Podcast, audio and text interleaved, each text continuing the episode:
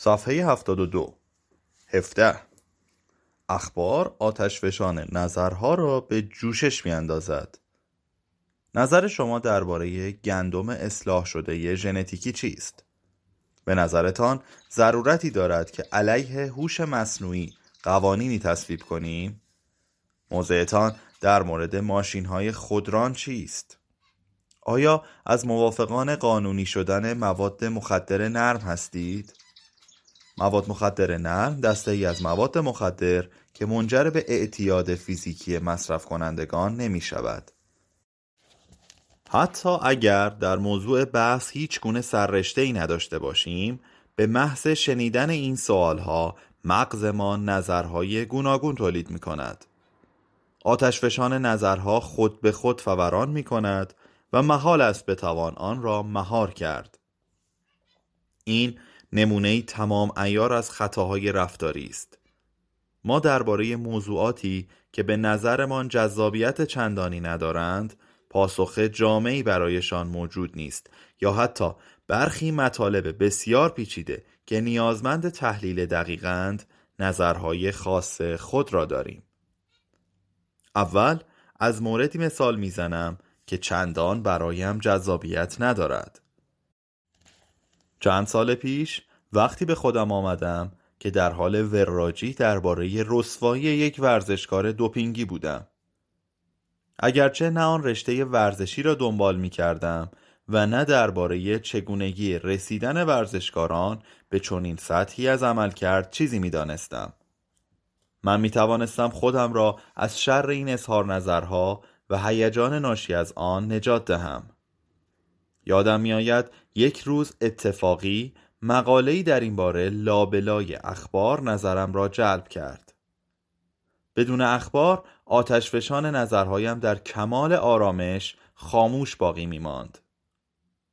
دوم یک نمونه از چیزهایی که دانستنشان اساسا ناممکن است آیا آب و هوای تابستان آینده مطبوع خواهد بود؟ در سوئیس یک دره بسیار دوردست وجود دارد که دهکده‌ای به نام متاتال در آن واقع شده.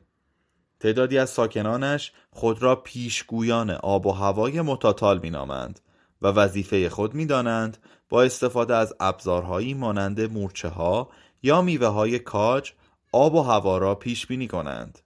شوخی نمی کنم این موجودات عجیب نه تنها از این بابت ذره احساس شرم ندارند بلکه در مصاحبه های رسانه‌ای بسیار ماهرانه صحبت می کنند البته که بیشتر پیشبینی هایشان غلط از آب در می آید و خودشان نیز از آن باخبرند. آنها خوب می‌دانند که نشریات و ایستگاه های تلویزیونی شیفته قرار دادن این افراد در کانون توجه و پرسش از پیشبینی هایشان هستند. به همین دلیل آنها هم دائما در نمایشی سپردهی نظر مورچه ها را جویا می شوند واقعیت آن است که کسی نمی‌داند تابستان بعد هوا چطور خواهد شد. صرف اینکه یک آتشفشان کوچک از نظرها در دره دوردست فوران می کند مجبور نیستید به آن توجه کنید.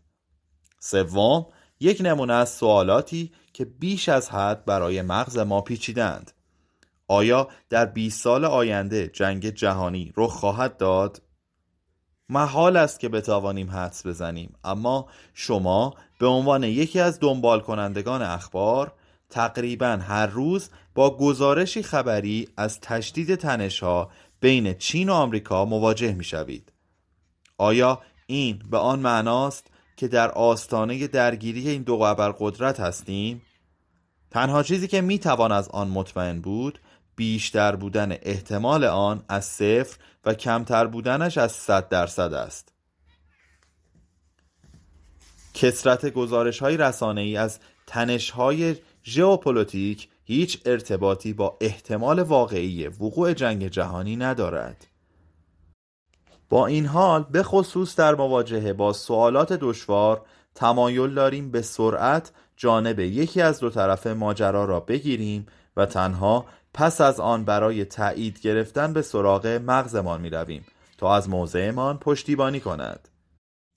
منشأ این رفتار میانبر عاطفه است. عاطفه یک احساس لحظه‌ای و تکبعدی است.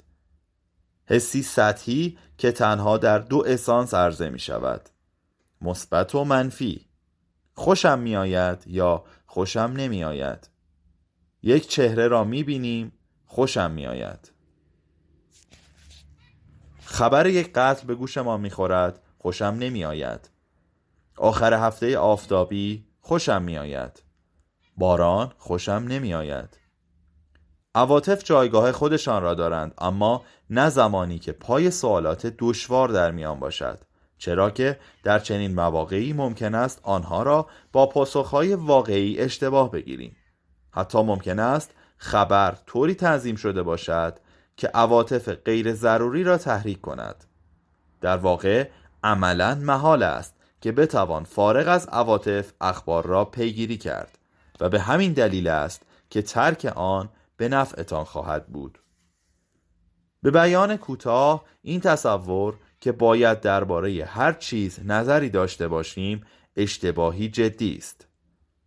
90 درصد نظرهای ما بیموردند اما اخبار ما را همواره به اظهار نظر ترغیب می کند چون این شیوهی تمرکز و آرامش درونی را از ما سلب می کند نظرها مثل بینی هند.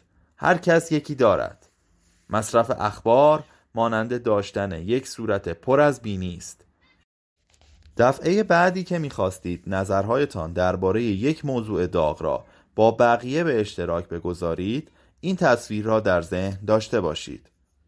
اگر بخواهیم از معیار معقولتری استفاده کنیم می توانیم سراغ یکی از بزرگترین سیاستمداران تاریخ مارکوس آورلیوس برویم. حدود دو هزار سال پیش او دقیقا چنین توصیه ای داشت. این اختیار را دارید که درباره هر چیز و هر کس اظهار نظر نکنید و به این ترتیب روحتان را از ناآرامی حفظ کنید زیرا هیچ چیز به خودی خود از شما طلب قضاوت نمی کند. صفحه 75